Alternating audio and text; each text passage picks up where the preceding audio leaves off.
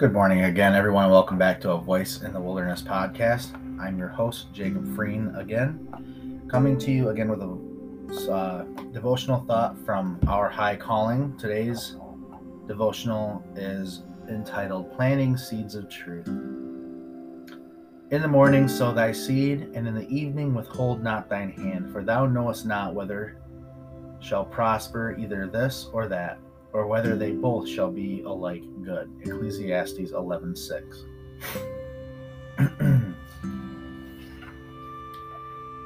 As professing children of God, we are under solemn obligation to seek and to save the lost. God wants you to associate with believers and unbelievers that you may help all to a fuller knowledge of the truth.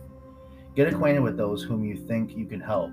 Then when you get into conversation with them, do not talk of nothingness and folly, but tell of the precious things of God. Angels of God will make impressions upon the mind if in the Spirit of Christ you will seek to reach and to help souls.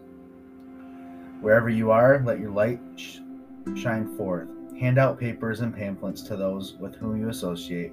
When you are riding on the cars, visiting, conversing with your neighbors, and improve every opportunity to speak a word in season.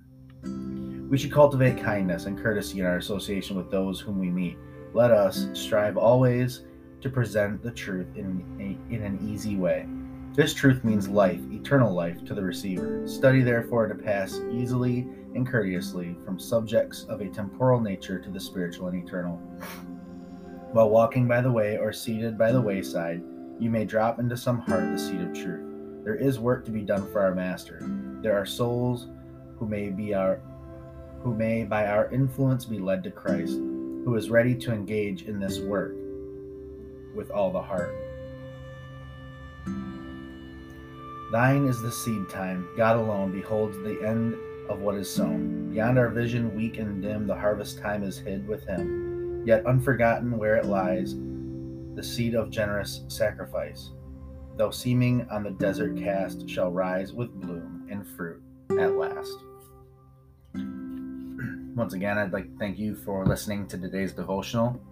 I hope it was helpful. I hope it was informative, and also to an extent convicting. I know that it convicted me that I need to work better on sharing my faith. Now let us close with a small word of prayer. Heavenly Father, we thank you once again for this Friday morning. We plead, O Lord, that you will guide and keep us in your holy way, that you will help us to find that person that needs our help the most, and to plant that little seed of truth that will grow up into a mighty tree. I pray this all in the name of Jesus Christ.